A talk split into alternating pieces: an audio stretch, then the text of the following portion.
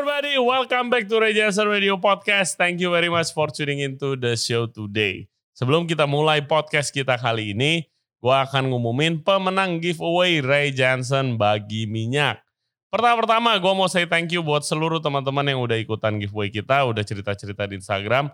Apalagi untuk teman-teman kita yang baru subscribe di Ray Jensen Radio Podcast, YouTube channel, dan juga Spotify. Welcome to the family. Dan pemenang giveaway minyak 18 liter adalah Amelia Yugi. So, congratulations Amelia Yugi. Semoga minyak ini bisa bermanfaat. Jangan lupa bagi ke teman-teman atau keluarga yang membutuhkan. Nanti tim Ray Jensen Radio Podcast akan kontak kamu lewat Instagram. Ingat, jangan lupa ongkos kirim ditanggung pemenang. Buat yang belum menang, masih ada lain kesempatan. Jangan kecewa. Masih banyak giveaway-giveaway selanjutnya. Tunggu kita dapat sponsor lagi. Nah, tamu podcast kita kali ini Chef Louis Tanuhadi. Dia adalah seorang coklatier yang pengalamannya sudah luar biasa. Dia pernah menduduki posisi yang menurut gue itu posisi yang paling enak sebagai pastry chef di Indonesia. Tapi demi memupuk dan juga mendidik generasi chef-chef muda di Indonesia, dia tinggalkan itu semua untuk buka sekolah masak namanya APCA, Academy of Pastry and Culinary Arts di Tangerang Selatan. Selain itu, dia akan cerita betapa pentingnya seorang chef muda itu harus ikut kompetisi merepresentasikan Indonesia di seluruh dunia. Oke, gimana ceritanya? Langsung aja kita dengerin. Jangan lupa subscribe di YouTube channel kita Regensen Radio Podcast. Kita juga ada di Spotify, Apple Podcast, Google Podcast, dan juga Anchor App. Untuk further updates, cek Instagram kita di Regensen Radio. And please welcome Chef Louis Tanuhadi. Enjoy the show.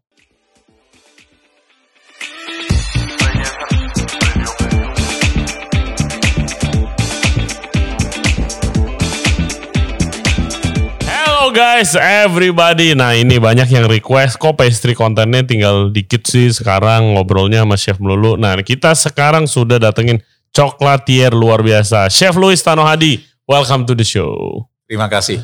Tapi boleh kasih masukan satu dulu? Boleh. Sama uh, banyak orang manggil saya Louis, sebetulnya Louis. Oh Louis, Louis Tanuhadi. Oke. Okay. Uh, a bit uh, French ya. S-nya nggak disebut. Nggak disebut. Oke. Okay. Ya. Chef Louis, mohon maaf Chef. Oke. Salah namanya. Chef Louis Tanuhadi, apa kabar?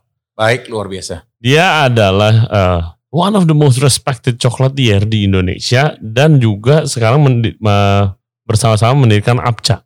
Ya. Yes, Academy Pastry and Culinary Arts yang ada di Alam Sutra. Sekolahnya luar biasa. Uh, kita semua udah pernah datang ke sana. And kalau gue personally so happy ada actually APCA buka di Ya. di dekat Jakarta lagi. Ya, karena lokasinya menarik juga sih di Iya, strategis, Iya. strategis. So seperti biasa chef buat yang baru pertama kali nih, mungkin listener kita perlu lebih tahu banyak tentang background chef dulu nih.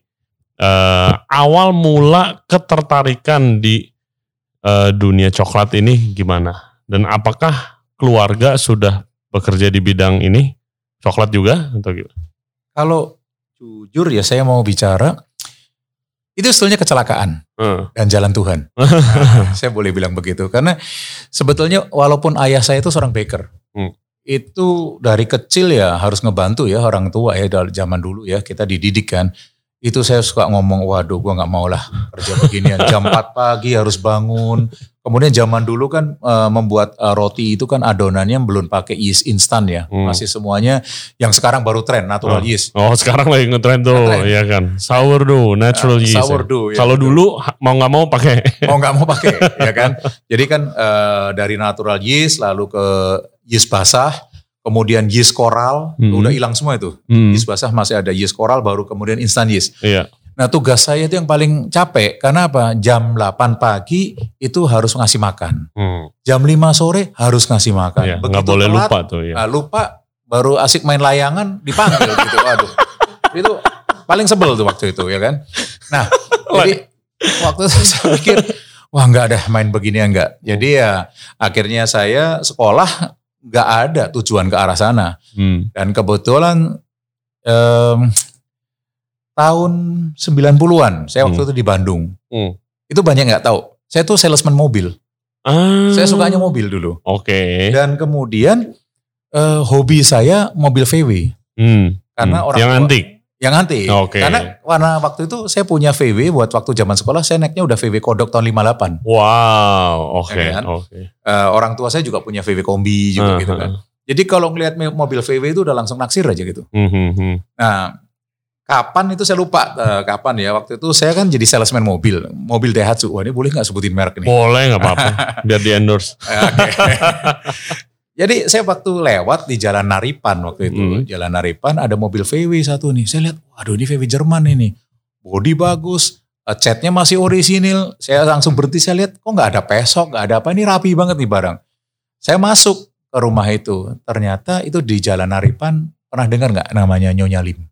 Iya, pernah. Nah. Pernah dengar. Pernah dengar. Saya datang ke situ, almarhum. Eh, waktu itu saya langsung dengan gayanya sales, Hmm. nawarin mobil Daihatsu, Hmm. tukar tambah dengan VW.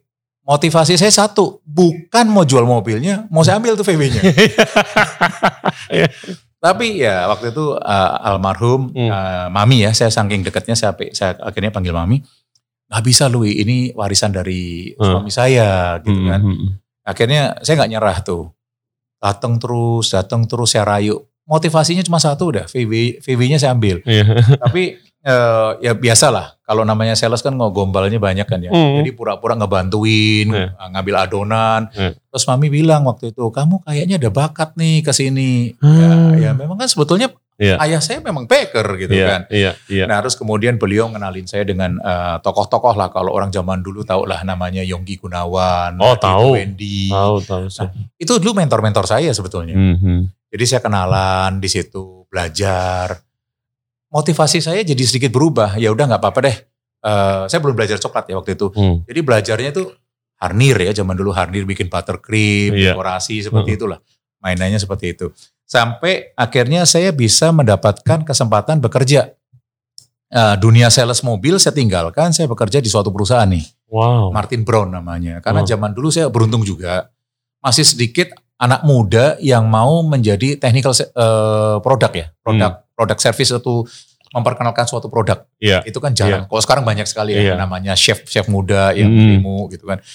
Ya, jadi saya bekerja di situ. Iya, dulu jarang sih saya. Iya. Benar-benar. Dulu jarang. Jadi saya nawarin suatu produk, Mm-mm. demoin bikin kue. Iya. Nah kebetulan perusahaan itu eh, Pak Stefanus pemiliknya itu membukakan jalan.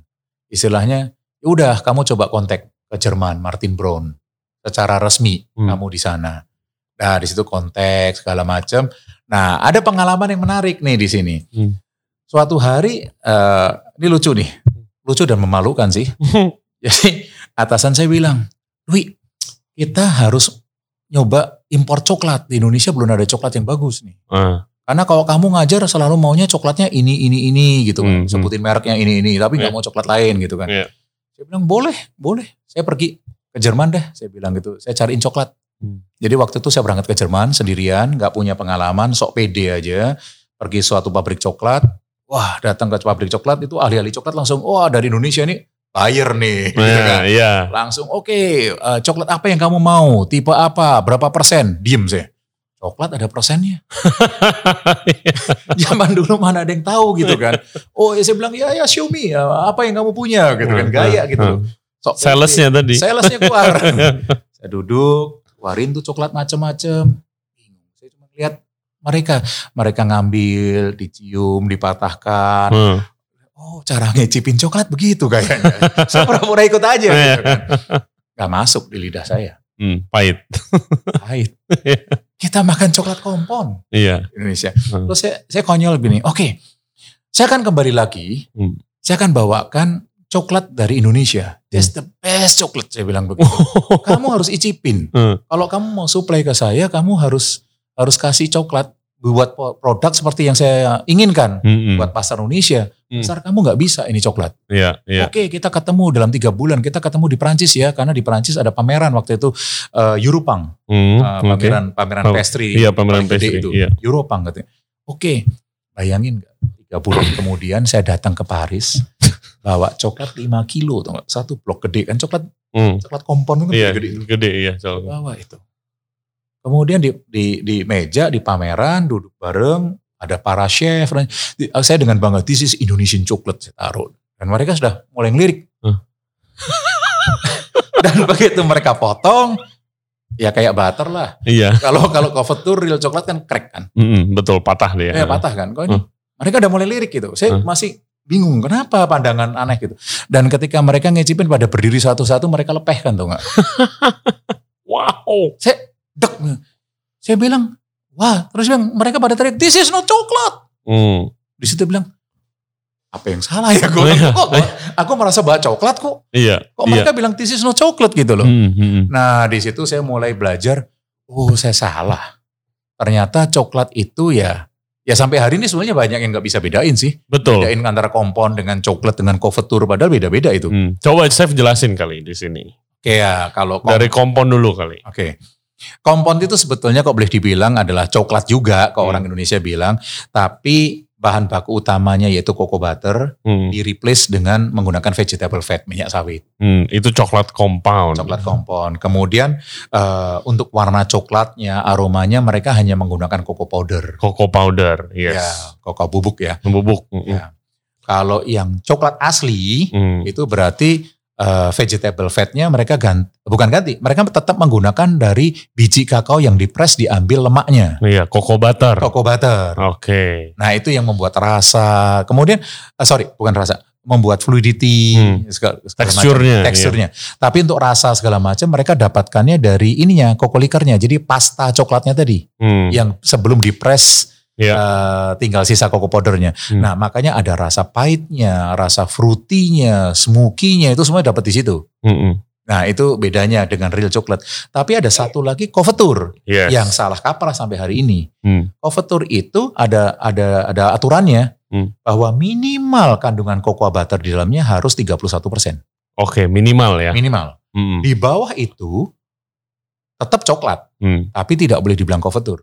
Oke. Nah kalau di Indonesia image itu salah. Hmm. Covetur asumsinya adalah coklat premium. Jadi kok coklat Iya, iya, betul. premium adalah covetur. Iya betul, asumsinya begitu benar. Sebodoh amat. Cocoa Hmm. butternya cuma 28%, 27%, nggak masalah. Yang Hmm. penting ini covetur, padahal nggak boleh. Hmm. Karena covetur itu adalah permintaan daripada para chef ketika mereka kerja supaya fluidity-nya ngalirnya banyak Hmm. dengan mudah. Oke. Jadi kalau misalnya nyirem, bikin eh, coklat bonbong, iya, supaya iya. rapi. Iya kan Nah, disiram tuh, iya. betul itu Hmm. Harus fluidity. Jadi Oh. kalau di Indonesia kadang-kadang saya ketemu suatu produk brandnya tulisnya covetur nih. Hmm. Begitu saya pakai kerja kental amat nih. Dalam hati, wah ini ya saya nggak ngomong penipuan tapi itu Iya. adalah the way supaya untuk mereduce eh, harga kan, cost kan. Iya betul. Jadi ya kalau di Indonesia masih menerima itu semuanya adalah covetur. Padahal jelas ada kompon, ada coklat, ada covetur. Hmm. Tuh guys, take notes. Jadi waktu lu mulai interested ke coklat, lu di malu lah gitu Iya. di Prancis kan. Terus apa yang terakhir lu mulai belajar nih, malah jadi nafsu belajar nih. Nafsu belajar, tapi eh, ada kekonyolan lagi ketika saya pulang, eh, saya bicara sama atasan saya waktu itu Pak Stefanus. Saya minta cuti, saya harus sekolah secara benar. Karena pelajaran yang saya dapatkan di Indonesia, bedain coklat aja salah, saya malu banget gitu loh. Hmm. Karena zaman dulu nggak ada yang kenal covetur gitu Iya. kan. Saya minta izin eh, untuk sekolah. Nah kemudian ya udah, kamu sekolah aja di Prancis. Nah zaman dulu belum ada seperti sekarang ya Instagram, sosial media Iya. mudah kan. Hmm. Jadi saya cuma cari sekolah itu berdasarkan literatur, kemudian cari buku-buku. Iya. Dapatlah nama sekolah Lenord. Oh di Lenor, di Ya, Paris. di Paris. Yes. heeh. Tahu Paris dong, Oh tahu di dong. sana. Yes. Saya kan orang nggak tahu, Hmm. nggak pernah ke sana ceritanya kan. Cuman modal, oh Lenord Paris. Nomor teleknya ini, fact-nya ini. Ya saya hubungin dong. Hmm. Mereka terima, oh namanya murid daftar kok. Iya. Mereka terima, oke terima. Terus kemudian saya cari tempat tinggalnya di mana? Oh Paris, oke. Saya carilah tempat di Paris. Hmm. Hotel yang murah lah, kayak Hmm. kecil lah, istilah Hmm. kayak apartemen kecil gitu loh. Iya. Ya udah saya terbang ke sana. Pagi-pagi, eh, sorry, sore sore hari saya bicara ke ini apa namanya resepsionis lah, Hmm. gitu. So, so tomorrow aku mau ke sini nih. Iya. Dia ngeliatin, are you sure? Dia bilang, loh kenapa? Ini bukan di Paris. Iya. ini ini kamu di Paris. Hmm. Tapi kalau kamu mau dari sini ke sekolah kamu, itu Jauh. butuh 6 jam. Hmm. Hmm. Saya langsung mabok tuh langsung. ya ini di mana? Itu di Placer. Iya. Beda. itu di Placer kan. Iya, iya, iya. Jadi ya kembali lagi ngulangin masa lalu waktu kecil. Hmm. Jam setengah empat saya mesti bangun. setengah empat mesti bangun. Lalu kemudian jalan kaki ke stasiun kereta, naik Hmm. kereta api. Kemudian sambung naik bus. Hmm. Baru sampai tuh sekolah. Gile. Itu saya lakukan tiga bulan. Hmm. Karena udah dibayar semuanya kan. Iya, iya, iya Nah. betul. Lebih parah lagi tau nggak? Saya kan mau sekolah pastry nih. Hmm. Sampai sana daftar udah nggak bisa bahasa Prancis. Ngisi ya asal ngisi nama. Begitu pelajaran kok nggak ada yang namanya ngaduk adonan, nggak Hmm. diajarin coklat terus. Saya tanya itu ke sebelah saya orang Prancis, saya ingat tuh namanya Virgin Math. Itu orang orang Prancis wanita. Ini pelajaran apa? Heeh. Coklat. Wah coklat gue bilang gitu. Lah kamu masuk pelajaran apa? Saya mau sekolah pastry, saya bilang begitu kan. Hmm. No, ini pelajaran tiga bulan Hmm. adalah belajar mengenai coklat. Nah, salah daftar loh. Ya udah komplit dah. Iya, iya. Jadi udah malu Hmm. gara-gara coklat kompon saya bawa ke sana dengan bangga, salah jurusan. Hmm. Tapi saya bilang tuh jalan Tuhan. Hmm. Karena apa? Begitu saya selesai, kemudian saya kembali, ya itu dilirik lah. Waktu Hmm. itu oleh Martin Brown. Karena apa?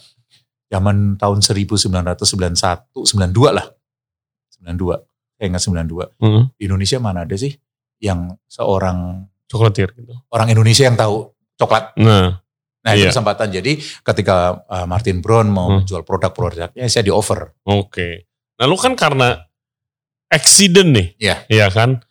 Tapi untuk melanjutkan, kan sekarang berarti lu butuh kayak apa ya? Love for chocolate dong. Betul. Nah, itu tumbuhnya di mana? Ya. Lu jatuh cintanya sama coklat gitu. Tumbuhnya ya waktu selama kesempatan sekolah itu, ternyata buat saya itu unik. Hmm. Uniknya itu saya melihat gini loh, ini bahan keren banget ya. Dari cair sampai padat bisa dibentuk. Hmm. Bahan lain nggak ada. Hmm. Kita main coklat kan kalau mau cair, mau dibentuk apa pun, begitu keras bisa di, di- diukir.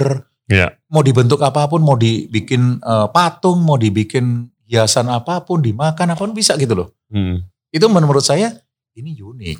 Hmm. Itu satu. Kedua, ketika saya mulai masuk coklat, eh, mau dalamin coklat, saya lihat coklat itu kok bisa macam-macam ya rasanya. Oh iya. Selama itu di Indonesia coklat rasanya manis nih. Hmm. Tapi ketika saya mulai hunting coklat, saya icipin ini coklat rasanya bisa begini, bisa begitu. Seperti wine. Hmm. Iya. Semakin kita cari, semakin beda. Hmm. Atau kalau orang eh, Indonesia kopi lah sama. Kopi kan beda-beda. Iya. Tapi buat saya di situ mulai tumbuh cinta coklat dan akhirnya ya sudah fokusnya ke coklat, coklat dan kemudian saya bekerja di perusahaan Martin Brown itu ya memang kebetulan coklat juga gitu Hmm. loh. Hmm. Hmm. Sampai tahun 1998. Hmm. Pada zaman itu industri per eh, kayak kita bilangnya mungkin gourmet coklat ya. Kalau sekarang kan apalagi dua tahun terakhir ya Hmm. pada bermunculan nih coklat keren-keren nih. Tapi pada zaman itu kayak apakah ada marketnya di Indonesia untuk coklat yang bagus, maksudnya yang proper Gak ada, karena Hmm. zaman dulu mereka coklat tuh hanya untuk industrial. Ada dua, buat isi palingan kan? eh coklat bar Hmm. yang dikuasain oleh pemain-pemain Iya. eh, pabrikan ya, Hmm. Eh, yang ada di supermarket. Iya. Kedua coklat-coklat yang dipakai untuk dalam pastry, industri pastry hanya Hmm. buat isian. Iya, iya. Misalnya bikin ya pangu coklat lah sekarang dah buat isi begitu-gitu aja. Hmm, hmm, Tapi kalau untuk sengaja mencari yang unik segala macam nggak ada pasar. hmm. Berarti lu lihat market coklat lagi naik nih, mulai naik, lu are you happy? Are you feel excited for the future nih? sekarang? Ah, kalau ngomong begitu saya sempat sempat di, di ditegur nih Hmm. sama teman-teman loh. Sekitar 5 6 6 6 tahun yang lalu lah, 6 tahun yang lalu saya pernah ngomong. Coklat has no future. Hmm. Saya bilang begitu. Coklat gak ada masa depan. Kenapa dari eh, dari kacamata lu? Karena itu needs market banget. Hmm. Sekarang kita lihat aja. Coklat bahan baku utamanya udah pasti kakao, nggak bisa diganti lain lah. Hmm. Ya boleh kalau ngomong kompon, tapi itu udah, Ya. udah bukan coklat lagi buat saya sekarang. Hmm. Sedangkan eh, perkebunan kakao di dunia itu bukannya makin meluas, tapi malah makin menurun, mengecil. Oke. Berarti masa depan ini produk menjadi produk niche, Hmm. yang di mana satu coklat itu harganya bisa puluhan ribu, Iya bisa. Iya. Sa- satu coklat bar bisa ratusan ribu. Nah, apakah itu Karena makin kecil kan makin ya, kecil produksinya. produksinya? Nah, apakah itu menjadi pilihan bagi bagi apa namanya eh, para ya pencinta makanan lah atau Hmm. segala macam? Karena kalau nggak benar-benar seorang cokoholik, Hmm, nggak iya, mungkin dia mau beli coklat 300 ribu. betul. Saya aja ngalamin ke Prancis beli satu coklat bar cuman berapa puluh gram Patrick Roger. Saya beli Patrick 300 Roger, eh, yes. 300 ribu tuh satu bar kan. Hmm. Pulangnya ribut. Nah. Kembali ke hotel, istri saya bilang, ini beli apa coklat 300 ribu gitu. Gimana lah saya tuh chef coklat 300 ribu? Kan coklat kan macam-macam nih gua gara-gara eh, gua ngobrol sama misalnya sama lo, sama Ricci Ya, dan coklat-coklat tier yang lain kan coklat itu sama juga kayak kopi sama kayak wine kan. Mhm. Tadi lo sempat bilang juga di mana rasanya tuh bukan coklat doang tapi aromanya bisa macam-macam juga Mm-mm. gitu Mm. kan. Kalau yang lu cobain itu Pada dasarnya gini, kalau saya ditanyain sama temen lah istilahnya, coklat apa yang menurut kamu paling bagus, paling enak gitu? Iya. Saya nggak bisa jawab. Hmm. Karena buat saya coklat itu punya keunikan sendiri-sendiri hmm, dan nggak bisa di compare. Contohnya gini, mungkin Chef Rishi, teman saya juga, Hmm. dia demen coklat yang eh, strong, ah, apa namanya, very bitter, very powerful gitu. hmm, hmm. Karena mungkin eh, dia lama di US, US, iya. ya kan. Kalau saya lebih suka coklat yang yang fruity. Apa ya Hmm. kalau orang Indonesia bilang asam. Iya, Kalau iya. saya nggak boleh bilang asam tuh. coklat kok rasanya asam aneh gitu. Iya, iya. Fruity, Saya- fruity. iya. Heeh. Dan nggak nggak nggak terlalu bitter. Jadi Hmm. kalau misalnya ada orang tren sukanya coklat yang kandungannya 70% ke atas, Hmm. buat saya lebih suka yang kandungan coklat tuh maksimal 60 per- 65%. Oh. 56 sampai 65 kan Ya preference ya. preference. Saya masih bisa ngerasain fruity-nya, masih bisa dapat rasa-rasa yang lain daripada terlalu powerful gitu. Hmm, hmm. Dan pada waktu lu balik ke Indo dan udah menjadi coklatier gitu, lu tuh kepikirannya gimana? Ke waktu itu kan pasti masih sedikit sekali. Apa apa lu untuk memperdalam lu sempet ke perkebunan coklat juga kah? Wah enggak, Hmm. enggak, enggak. Enggak ngalamin. Hmm. Waktu itu saya enggak ngalamin karena kembali Indonesia saya hanya fokusnya di produk-produknya dari Jerman itu yang Hmm. di mana ya bukan coklat secara dominan, tapi Hmm. mereka hanya untuk adonan kan. Oke, iya iya. Jadi itu ngerti. hanya saya kubur aja. Hmm, oh I see, I Saya see. kubur aja. Hmm. Tapi baru tergali, nah itu setelah saya meninggalkan perusahaan yang itu. Hmm, iya, lu kan jadi kayak jadi eh, waktu lu di perusahaan coklat besar tuh Tulip, lu jadi apanya? Title-nya apa? Jadi sebelum sebelum masuk tulip nih, Eh, nah, tahun 98 kan tadi, Hmm. saya masih di perusahaan Martin Bond itu. hmm, Saya kebetulan punya rekan orang Jerman juga. Hmm. Dia itu direktur di Coklat Tulip. Oke. Heeh. Nah, dia offer saya, Hmm. Dwi, saya having problem. Karena saya punya budaya, culture yang beda. Ketika saya mem- mempromosikan coklat Indonesia Tulip kepada orang-orang Indonesia, ke orang Indonesia, nggak nyambung bahasanya. Hmm, Bahkan saya sering dimarahin orang. hmm, Karena dengan proudnya orang Jerman gitu kan. hmm, hmm, hmm. So, Beda budaya. beda ya. budaya. Please help me. Kamu gabung ke tim saya Hmm. untuk bantu. Saya ingat tuh waktu saya cuma ketawa itu kalau nggak salah di di Citos tuh. Hmm. Saya ngobrol-ngobrol sambil minum kopi. Saya bilang, "Are you kidding me?" Saya bilang, "I'm Indonesian Hmm. working for German company. Hmm. You are German working for Indonesian company gitu. Dan kamu offer saya masuk perusahaan coklat. Indonesia lagi." Iya, Saya bilang, "Nggak mau." Saya bilang, Hmm. "Malu." Saya bilang begitu. Malu. Hmm. Saya pr- I'm proud loh iya. saat itu kan. "Ah, malu saya bilang gitu. Terus dia bilang, oke, take your time. Kapan-kapan main saya ajak. Hmm. Udah. Saya datang, diajak main ke Tulip ya, saya Iya, sebutin ya. heeh. Tulip. Ke Freabadi lah saya ngomong pabriknya. Hmm. Kemudian ke Ceres waktu itu kan satu Hmm. grup itu kan. Iya. Saya langsung terbuka mata. Hmm. Ini gila. Mesin-mesinnya, sarananya, nomor satu semua. Hmm. Pabrik coklat yang saya kerja di sekarang di Jerman, nggak ada sepersepuluhnya. Oh, Ini gede banget. oke. Kakaonya ngambil sendiri, ngolah sendiri semuanya. Wow. Mm-mm. Mata saya terbelalak, mulut saya kebuka. Istilahnya itu kan. Mm. Saya punya tuh potret-potretnya kenangan waktu itu. Saya bilang, saya bilang ini gila banget nih.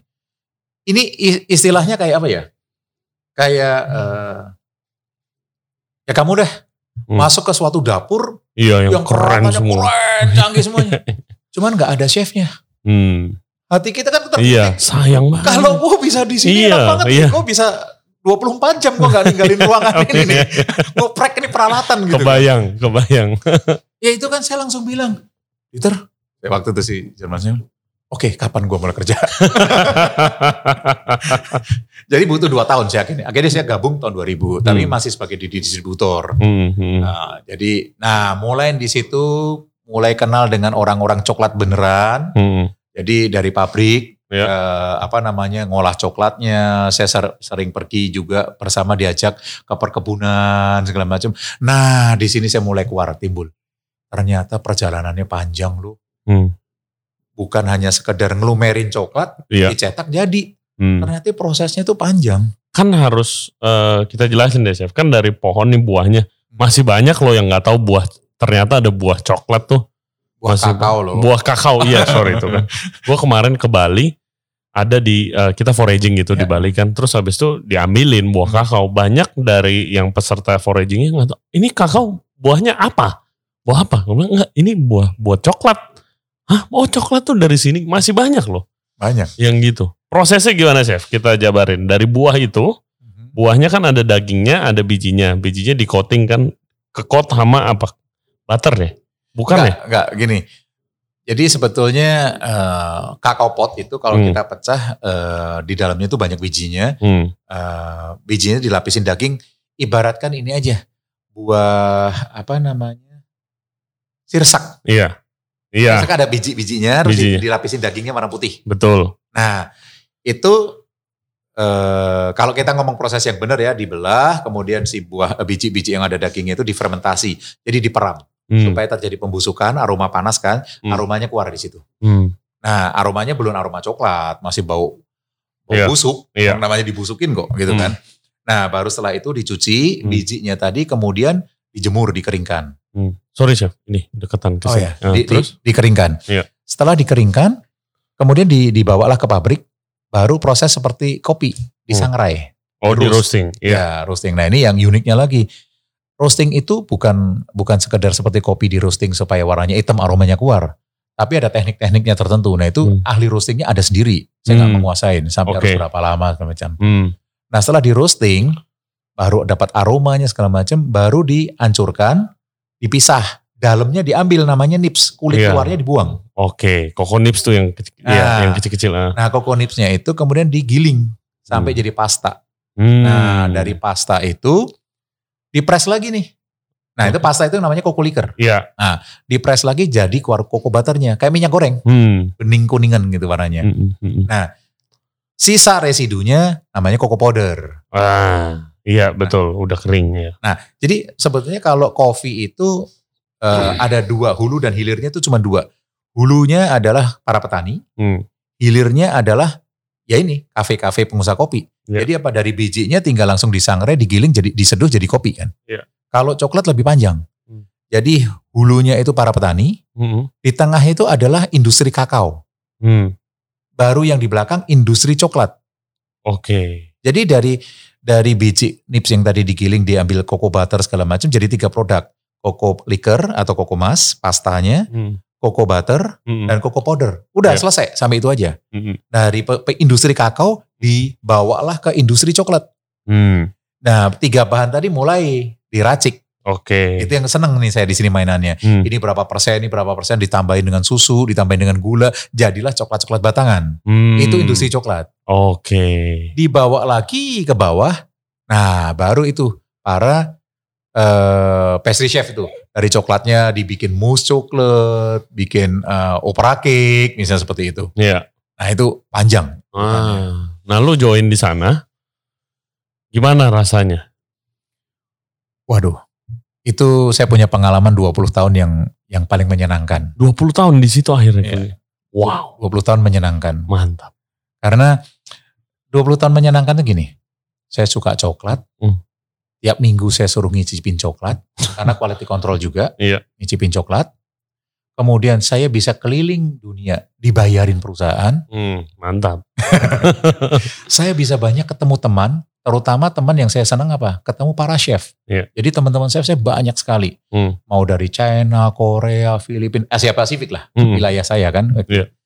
Jadi buat saya menarik sekali ya hidupnya. Udah bisa menikmatin coklat, Hmm, keliling dunia, dapat ilmu, dapat temen. iya. Makanya betah sekali saya 20. Jadi passion saya luar biasa di situ berapi-api sekali saya. Dan terus malahan setelah semuanya itu, itu posisi pasti udah top lah. Ya. Iya kan, dan lu nyaman juga makanya 20 tahun. Ya. Terus lu tinggalin semuanya itu kasarnya untuk setup Apca. Ya. Kenapa? Pasti banyak yang nanya dong, Chef. Ngapain sih lu gitu kayak teman-teman gitu? Pasti kayak lu ngapain sih gitu. Oke. Ada gak yang ada pasti. Banyak, banyak sekali, banyak sekali. Proses. Hmm. Lagi proses.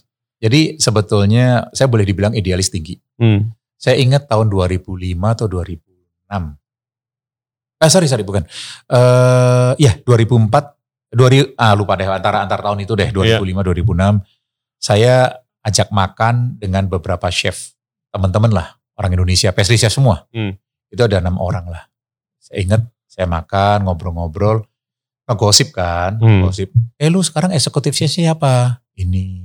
Lu siapa? Ini. Saya mikir kok bully semua ya? Hmm. level kita itu, saya nggak nggak pernah kerja di hotel. Iya. Cuman level saya tinggi. Iya.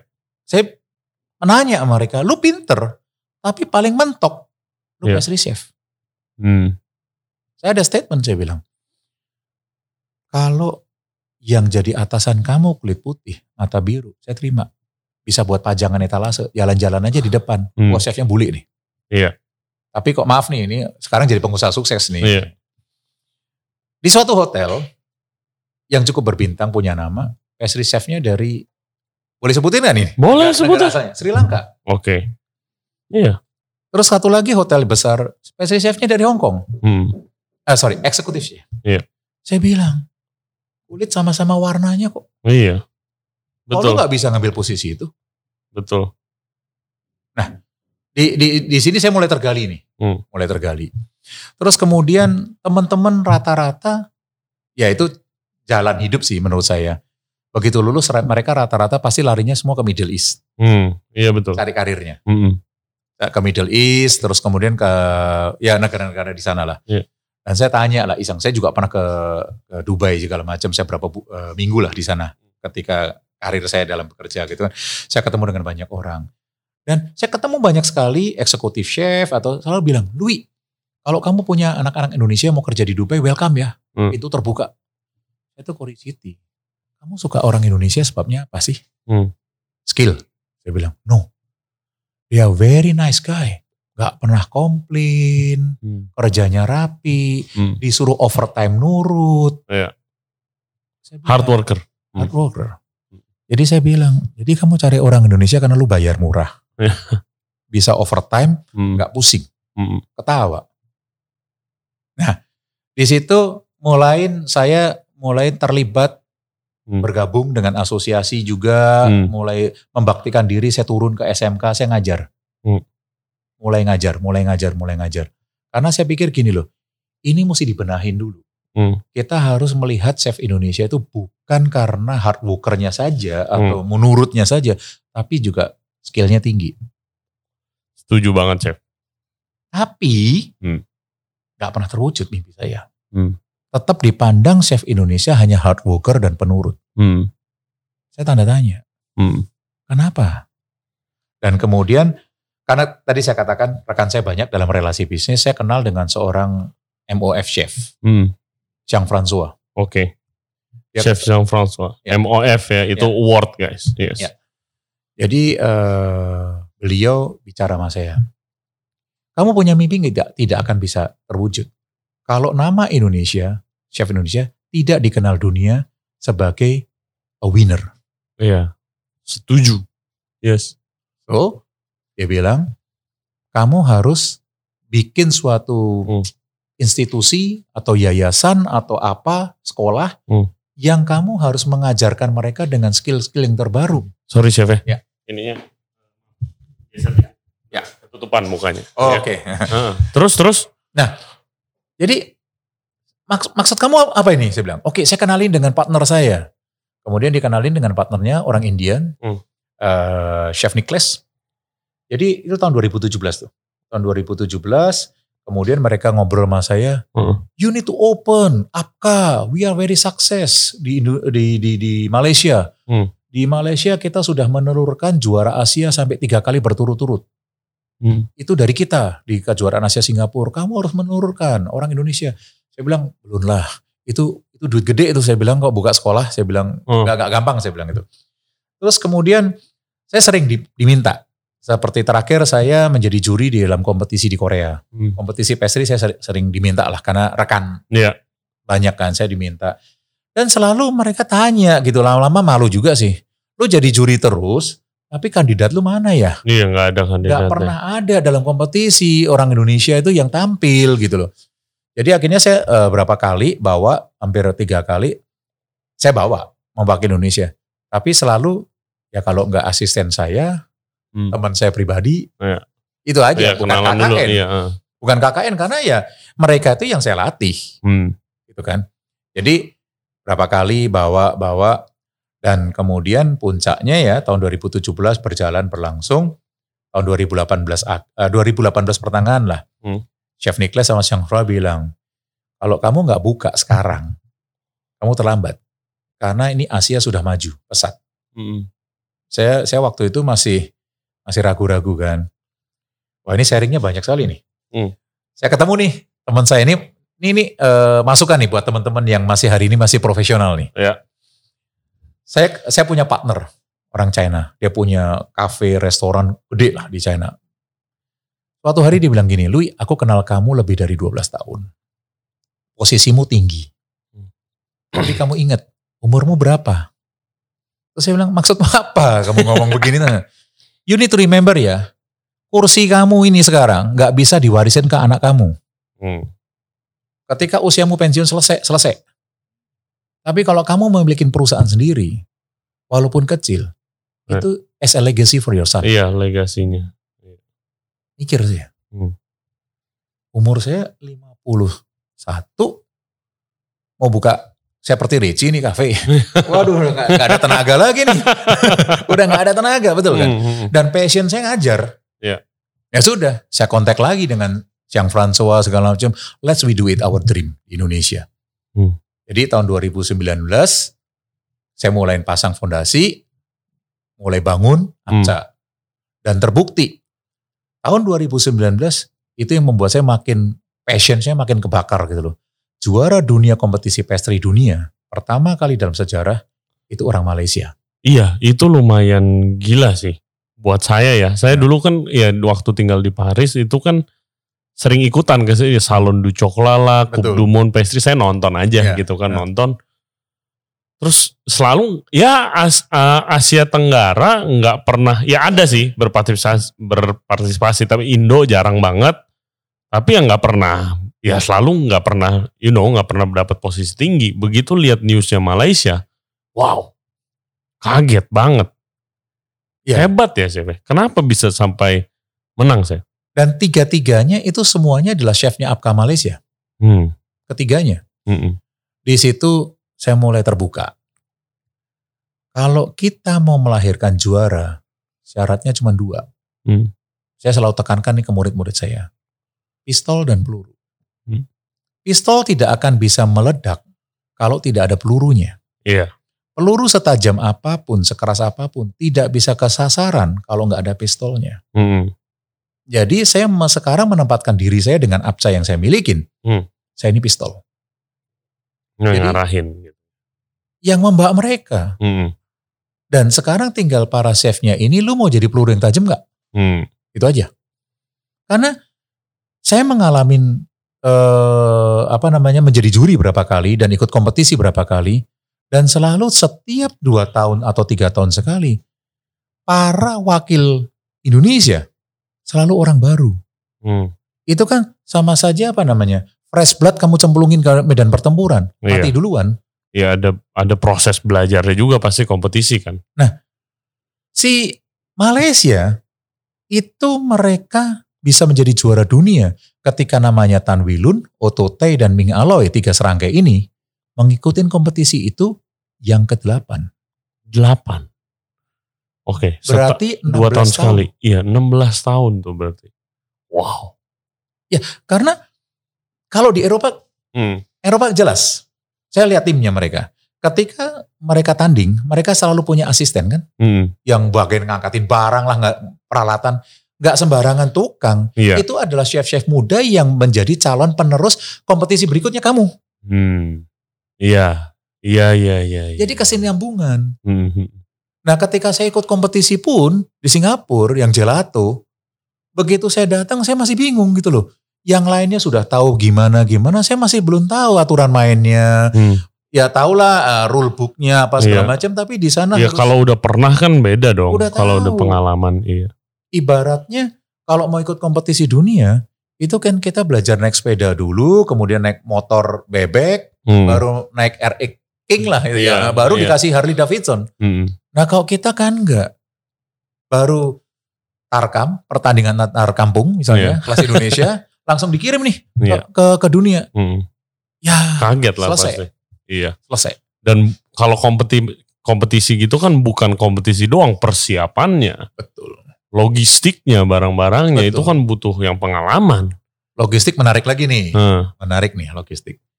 Saya nggak bisa salahkan juga teman-teman di Indonesia lah. Hmm. Kalau yang namanya kompetisi di luar negeri, tim Jepang, tim Singapura, atau Eropa dah, tandingnya cukup sekali. Di hari hanya. hmm, Kalau kita tandingnya tiga kali. hmm. mau berangkat tuh udah tanding loh. Gimana supaya barang saya nggak overweight?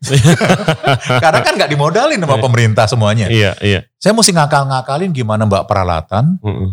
Belum tentu saya bisa bawa ini kompresor, kompresor dengan tangkinya segala nggak mungkin bisa bawa kan. Iya, Berarti begitu mendarat di suatu negara, cari. saya mesti cari. Mm-mm. Saya nggak mungkin bawa apa namanya Robocop Mm-mm. misalnya food Berat, processor. berat kan, mesti cari.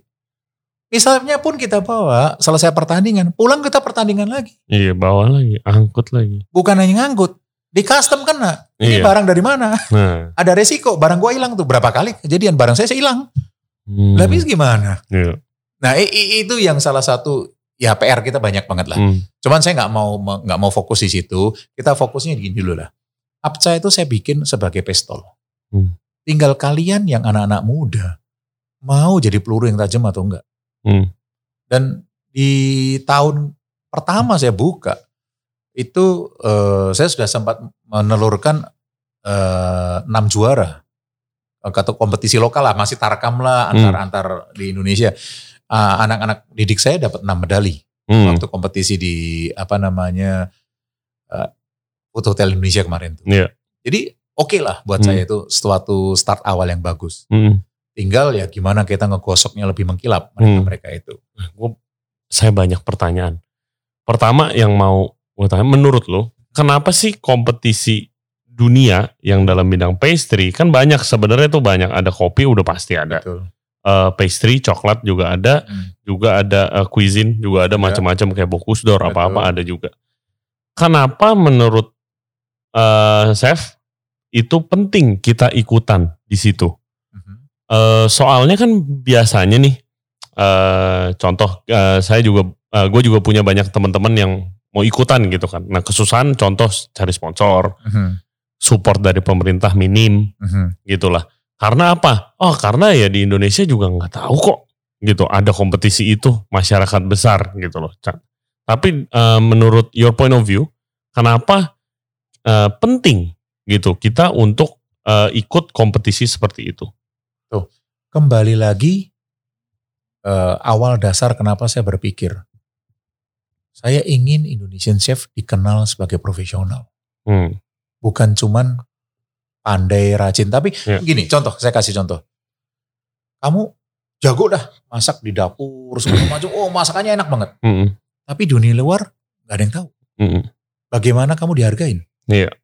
Supaya kita dihargain, Malaysia sekarang dihargain. Kenapa?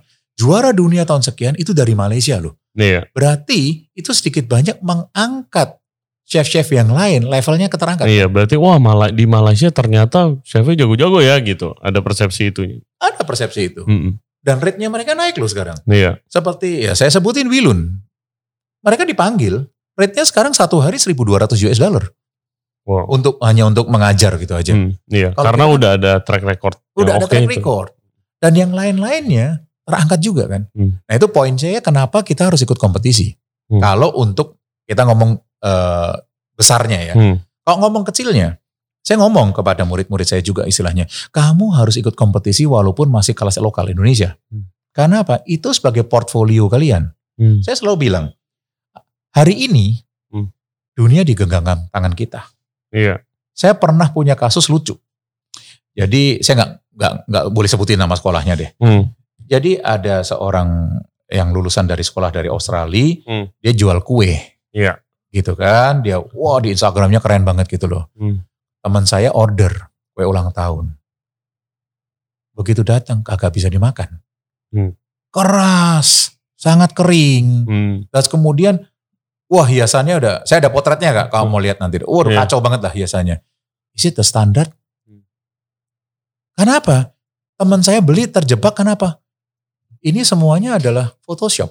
Hmm. Sekarang kan kita nggak tahu. Iya. Kue itu bagus atau enggak, karena hanya gambar, hanya rupa. Iya. Tapi saya waktu itu minta ke murid-murid saya, semakin kamu bisa bertanding dan semakin kamu menang, dengan medali-medali yang kamu dapatkan, at least menunjukkan ke orang-orang bahwa kamu layak. Hmm. Produk-produk kamu itu ter- sudah dibuktikan gitu loh. Iya, iya. Bukan hanya Photoshop atau gambar-gambar lain. Jadi Hmm. itu skala kecilnya ya. Hmm. Kalau skala besarnya tadi kenapa kita harus mau ikut kejuaraan? Ya eh, seperti pelari maraton lah. Mungkin banyak orang yang bisa lari eh, 60 km kali Iya. dalam dalam waktu dia olahraga. Tapi dia nggak pernah ikut pertandingan. Ya percuma walaupun maraton 42 sekian, tapi yang dianggap juara dunia yang menang di situ kan. Walaupun Iya. kamu bisa lari 60 km, kok nggak pernah ikut tanding ya percuma kan? Iya. Dikenalnya kan di situ. Nah itulah gunanya kompetisi menurut saya. Oke, nice. Mantap. Dan lu juga sekarang mungkin nggak tahu correct me if I'm wrong, Ya. tapi uh, Chef juga mungkin ya through teaching dan through Apce juga give back your passion gitu, nanemin passion-passion Ya. ke anak-anak muda gitu kan. Sekarang gimana Chef? Anak-anak uh, calon-calon chef handal dari Apca nih, gimana gimana? ini kuenya luar biasa, panetone sama entreme ini.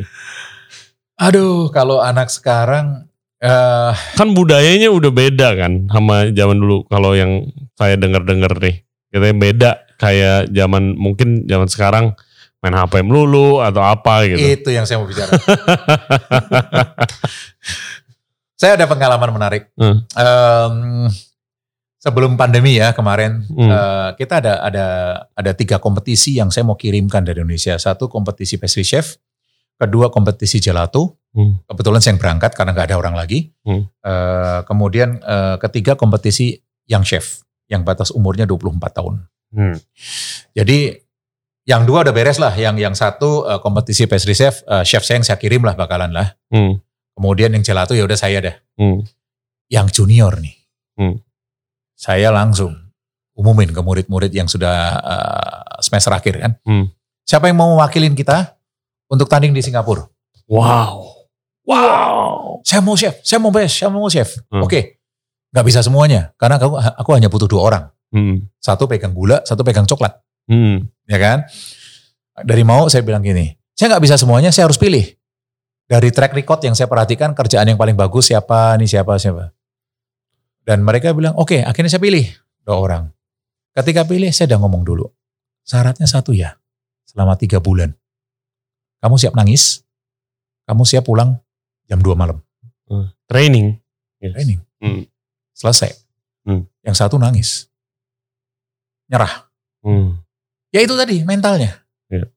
Karena kita nggak mungkin yang namanya latihan Hehehe doang. Ya. ah doang gitu loh. Heeh. Dan kemudian sempat saya telepon, dia nelpon ke orang tuanya, saya telepon orang tuanya, saya jelasin, orang tuanya bilang, oh nggak boleh gitu. Dia bilang gitu, ayo kamu ada dapat kesempatan. Terus. Bangkit lagi semangatnya, eh tapi udah mau berangkat pandemi, waduh kita kecewa sekali. Aduh, belum jodoh, Chef. tapi menarik satu lagi, semua Master Chef atau MOF yang saya panggil ke Indonesia, seperti dua minggu lagi saya panggil eh, Hmm. MOF dan juara dunianya Tan Bilu untuk datang, saya menarik sekali. Mereka mengajar secara detail tapi tangan besi. Itu yang saya question mark. Kita bisa nggak tangan besi ke anak-anak muda sekarang? Hmm. Yep. Hmm, saya, Saya- sih kayaknya nggak bisa ya kalau sekarang. Saya saya kasih contoh aja. Ketika mau kompetisi yang Singapura, kan ada pe- kompetisi lokal dulu. Hmm. Jadi chef saya nih dua orang. Saya bilang gini, saya kalau nyemplungin kalian, saya nggak mengharapkan jadi juara. Hmm. Tapi kalau saya nggak kasih target kamu juara, gue buang duit nih. Iya. Betul dong, itu Hmm. duit duit saya. Gue bilang bukan bukan duit dari mana. Saya mesti bayarin tiket, saya mesti bayarin hotel, saya manggil chef segala macam kan. Iya. Jadi saya nggak mau setengah-setengah. Kalau saya udah komitmen ya, saya lakukan. Hmm. Jadi minggu depan saya nggak puas dengan kerjaan kalian. Minggu depan saya akan panggil dua orang chef. Satu Wilun, Hmm. juara dunia untuk ngelatih kamu bikin gula dan coklat. Satu lagi orang Prancis Hmm. untuk membuat kuehnya perpaduan rasanya supaya bagus. Iya. Di situ saya terbuka lagi matanya. Kenapa? Ketika mereka belajar, mereka belajar, waktu itu ingat saya, udah jam 8 malam. Karena saya panggil mereka hanya tiga hari. Kemahalan saya bayarnya 1200. Sehari 1200 Juara dunia. ya kan? Tiga hari dah. Jam 8 malam gitu, salah satu chef saya keluar gitu, saya nggak sebut. Hmm. Ya makan, makan malam kan. Hmm. Itu chefnya yang juara dunia keluar tuh. Dengan santai nih bilang, saya datang ke sini untuk ngajar kamu, bukan melihat kamu makan. Dan. Dan ngomongnya keras loh, Hmm. pakai bahasa Inggrisnya pakai depannya F. Iya. Dia bilang, so kamu balik. Kalau saya belum bilang berhenti, ya lu nggak berhenti, lu nggak usah makan. Karena your chef bayar saya cukup mahal, bukan ngeliatin kamu makan. Hmm. Saya mah dari pojok cuma diam aja. Cuma, cuma, bagus. Tapi menarik, itu menarik. Iya sih. Tangan besi harus. As as in anything, ya kalau lihat dari bukan dari dunia kitchen doang deh, chef dunia apa pun lah. Kalau mau jadi suatu hal yang sukses, ya itu pengorbanannya kan gila kan. Dan kompetisi dunia yang nggak main-main lah trainingnya lah. Anggap aja it's kayak namanya Coupe du Monde. Coupe du Monde tuh artinya World Cup guys. Iya. Gitu. World Cup emangnya kalau World Cup taunya bola, emangnya main-main trainingnya? Enggak juga kan, mati-matian juga sih. Ya tapi mungkin ya gua sih pengen bilang ke lu chef thank you sih udah mulai seenggaknya karena harus ada yang mulai so thank you semoga nanti ya ya lu lagi tanam bibitnya nih kan semoga nanti udah grow dan kita bisa dikenal eventually Ini juga menarik.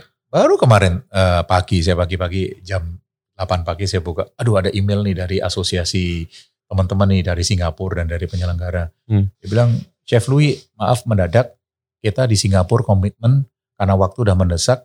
Kita butuh eh, tiga orang calon untuk kompetisi gelato. Hmm.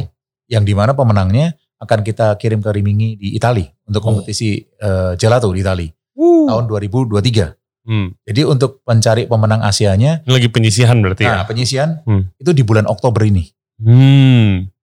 Yang di mana kita diminta 8 jam, karena waktu itu saya wakilnya, Hmm. waktu berapa tahun yang lalu. Hmm. Eh, saya mesti nyiapin tiga orang yang harus bisa bikin gelato, bikin coklat showpiece, bikin plated dessert, bikin apa dalam waktu 8 jam gitu loh.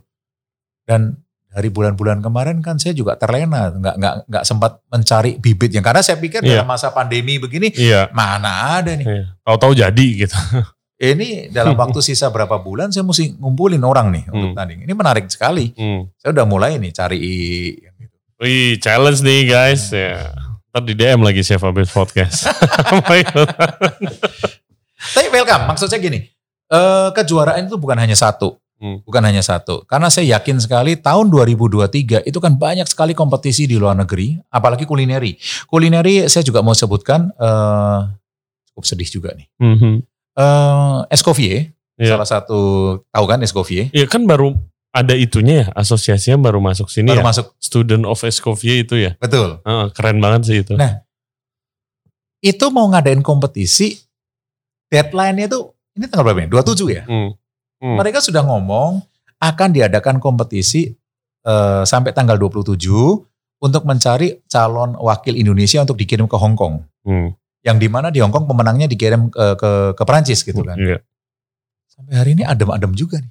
Hmm. Saya nggak tahu. Passion itu yang yang yang saya suka. Guys, kenapa sih kalau namanya kompetisi itu takut gitu loh. Hmm. Kalau saya disuruh kompetisi dulu ngirim atau apa semangat. Karena apa? Kecuali saya kompetisinya kompetisi duel pakai golok ya gue juga mikir gitu. Iya. Tapi kok kompetisi bikin itu kalaupun gagal kamu Hmm. tetap menang. Menangnya apa? You punya pengalaman Yes, orang lain itu nggak dia. dapat gitu loh. Itu dia. Terus kemudian kenapa saya bisa kenal dengan banyak juara dunia segala macam? Ya karena keluyuran saya di sana gitu kan. Iya. Koneksi saya banyak. Itu Yes. yang buat saya medali yang sebenarnya yang saya Hmm. dapatkan. Betul. Kayak Hmm. pengalaman itu sih dari kompetisi. Gue juga kalau misalnya dulu balik ke sini, kalau waktu itu saya balik ke sini tuh kayak langsung ke expose sama dunia restoran terus ya udah bisnis gitu kan. Tapi kayak gila. Kalau sekarang gila seru banget ya kalau kompetisi gitu kan. Sekarang teman-teman yang lebih muda gitu kan lagi semangat-semangatnya beberapa ikut kompetisi. Ya itu yang pengalaman yang berharganya nanti didapat itu menang kalah nggak bukan segalanya sih. Emang harus melakukan yang terbaik, tapi pengalamannya itu yang luar biasa. Yes. Thank you banget loh Chef Sama-sama. buat expertise-nya. Terakhir kasih advice mungkin Chef buat chef-chef muda nih di Indonesia. Silakan Chef. Yang pasti saya selalu sebutkan adalah jangan pernah berhenti belajar. Itu aja. Eh, ada satu pengalaman yang menarik ketika saya eh, suka berangkat ke China. Itu negara unik, saya katakan. Uniknya kenapa? Mereka tuh haus sekali dengan namanya ilmu ya saat ini ya. Hmm. Kalau saya pergi ngajar coklat di China, itu bisa 300 orang. Wow. Dan dengan asisten saya, saya udah bilang, hati-hati kok ngajar di Cina. Hmm. Kenapa? Mereka kan hajar kita dengan pertanyaan-pertanyaan yang sampai kita tuh pusing jawabnya gitu loh. Walaupun ada penterjemah kan. Tapi sampai detil, kenapa harus begini? Kenapa harus gitu? Kenapa kamu kasih glukos? Kenapa kamu nggak kasih corn syrup? Kenapa? Kita tuh diperes abis tuh Hmm. ilmu kita. Karena saking mau tahunya, penasaran. Dan tuh belajar. Hmm. Eh, one day saya menemukan seorang chef Cina juga, eksekutif chef, ilmunya udah tinggi, juara juga di Cina segala macam. Dia masih mau datang, mau datang untuk melihat acara saya, belajar segala macam. Yang saya pertama kali, Hai, come on, ngapain kamu ke sini gitu loh. Adanya yang kita yang belajar gitu. Kita tuh udah 11-12 lah. Kalau saya menang dari pengalaman karena umur, kamu masih muda tapi udah pengalaman juara deh, saya bilang Nah. gitu. Terus dia bilang, ini menarik yang saya mau sharing. Kita tidak pernah bisa berhenti belajar. Walaupun mungkin saya belajar kepada yang junior, dia bilang gitu kan. Tapi pasti ada trik-trik tertentu saya bisa ambil. Entah satu biji, dua biji. Hmm. Nah itu saya saya tanam tuh. Dan ketika siapa pun ya, saya saya lihat nih, saya walaupun saya punya banyak chef junior ya, Hmm. mereka ngajar kan. Kalau secara pengalaman saya tentu lebih banyak lah. Iya. Tapi saya pun belajar ke, ke mereka itu. Saya suka perhatiin, ini anak kenapa ya bikinnya begini? Hmm. Dan saya tanya, saya tanya ke dia, lu kenapa kok begini? Gini chef, kalau saya perpanjang, eh, ini kita ngomong coklat nih. Iya. Kau nggak? Orang kan taunya gini, kalau udah bikin coklat, dicetak dalam mold, masukin ke, ke, ke chiller, selesai. Iya. Betul kan? Hmm. Tapi ada chef junior saya, enggak chef. Kita tuh ngajar lima hari. Saya nggak mau, saya bikin cetak-cetak-cetak, saya masukin chiller nggak mau. Saya biarin aja satu malam di luar. Kenapa kok mau masukin cetak, eh, nggak dimasukin cetakan di lemari es, tapi di luar? Hmm. Karena saya pengen kristalnya lebih keras. Ketika kristalnya lebih keras, saya masukin ke dalam chiller, hasilnya akan mengkilapnya luar biasa chef. Oh. Itu saya belajar baru dari junior loh. Hmm. Dulu kita senior chef begitu cetak, eh coba aja di mana-mana. Iya. Selesai, mulai set, masukin kulkas kan, Iya. supaya bisa dikeluarin dari mold kan. Heeh. Kalau Oh. Dan jadinya benar lebih mungkin. shining banget. Wah. Itu trik loh. itu. Iya. Nah iya. i- i- itu itu juga saya nggak dapet Hmm. dari pengalaman saya karena kita Hmm. belajar dari dulu seperti itu kan. Iya. Atau atau eh, saya tanya juga ke dia, lu belajar dari siapa? Waktu saya di Malaysia chef, Hmm. itu chef Malaysia pada begitu semuanya. Saya juga ngulik lagi. Waktu saya ke Malaysia tanya, siapa yang ngajarin kamu? Hmm. Oh itu harus taruh di luar dulu nggak eh, overnight nggak nggak nggak harus langsung masuk ke dalam. Hmm. Accident, Lupa. lupa.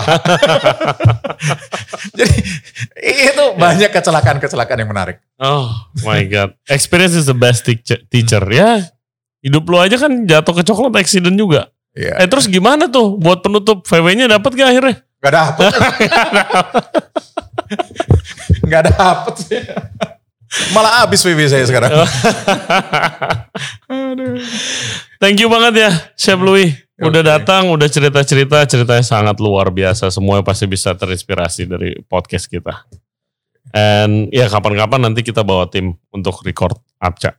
Boleh. Mm. Jadi saya ngundang kalau misalnya mau datang, Hmm. eh, kita dua minggu lagi ada Tan Bilun juara dunianya, dia akan nunjukin teknik eh, blue sugarnya dia yang luar biasa, Mm. yang membuat dia menang. Jadi dia bisa tekniknya itu, biasanya kan kalau sugar tahu kan, Oh, di- ditiup aja gitu bulat, Hmm, bola atau hmm. dia di, ditiup dan digulung. Hmm. Jadi jadi kayak rumah siput segala macam tuh Oh. dia menciptakan itu. Waduh itu nightmare itu waktu gua sekolah blown sugar itu nightmare. Atau satu lagi eh, Siang François juga akan Hmm. datang, dia akan Hmm. membuat beberapa entremet yang menarik lah. Oke, mantap, mantap guys. Bisa dilihat nanti di uh, sosial medianya Apca ya. Ya boleh. Oke, Apca underscore Indonesia. Dan juga follow Instagramnya Chef Louis Tanuhadi. L-O-U-I-S Tanuhadi. Ya kan? Di Instagram. Yes, boleh nanya-nanya DM. Ilmunya banyak banget nih.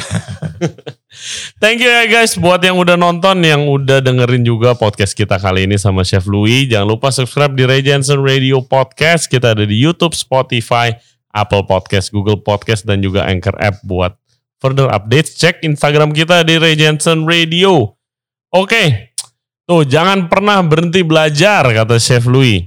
And stay safe, stay healthy. We'll see you next time. Bye-bye. Bye.